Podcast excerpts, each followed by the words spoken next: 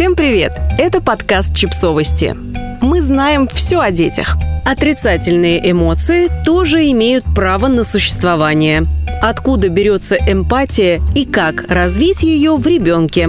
Эмпатия – способность человека понимать свои эмоциональные состояния и состояние другого человека – Большинству взрослых проявлять эмпатию и понимать свои и чужие чувства довольно сложно. Поэтому вместе с практикующей детской психологиней Ириной Белобородовой и брендом Зева мы сделали большой проект о развитии эмпатии у детей.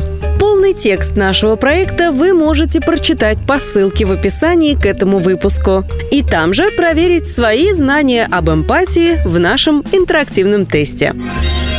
Глобальная эмпатия состоит из двух компонентов – когнитивного и эмоционального. Первый помогает понимать чувства другого человека, отличать радость от удивления, а растерянность от гнева, Второй дает нам способность сопереживать чужим ощущениям. И то, и другое навыки социальные, и рождаемся мы без них. Но начинаем обучать им своих детей буквально с первой минуты. Копируем эмоции, проговариваем чувства, повторяем звуки, откликаемся на плач, качаем, целуем, прижимаем груди. Когда младенец превращается в тодлера, то начинает копировать действия и реакции взрослых сам. Если родитель ушибся и заплакал, то ребенок ребенок тоже может лечь на пол и заплакать. В два года он все еще переживает эмоции вместе со значимыми взрослыми и не до конца отделяет их от себя. Это значит, что у него хорошо работают зеркальные нейроны, благодаря которым наш мозг считывает состояние другого человека.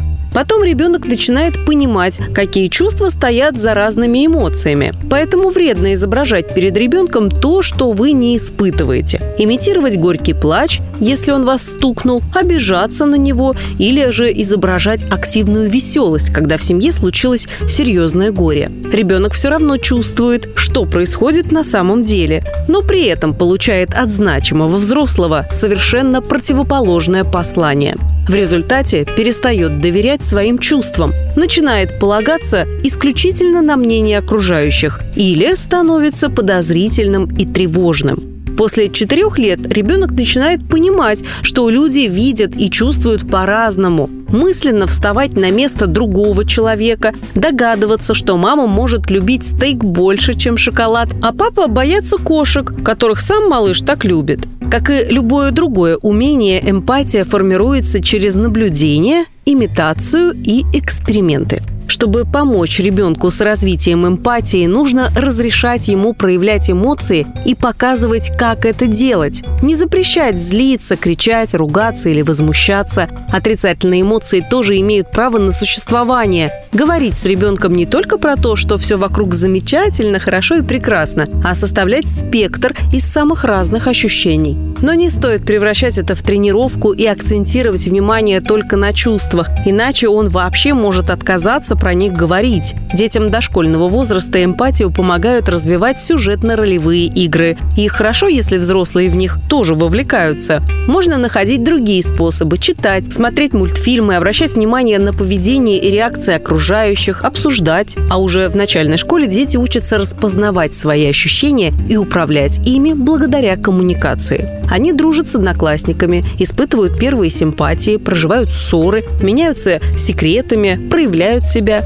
В такие моменты важно не обесценивать чувства ребенка, не говорить, что подруга дочки неприятная девочка и всегда ей завидовала. А повод для ссоры или обиды не стоит и выеденного яйца. Всегда очень сложно видеть своего ребенка расстроенным и хочется быстро что-то сделать, чтобы он утешился. Но именно в этом возрасте мы учимся переживать потери, отвержение и прочие сложные эмоции. Чтобы узнать об эмпатии еще больше, а также проверить свои знания в нашем интерактивном тесте, переходите по ссылке в описании к этому выпуску.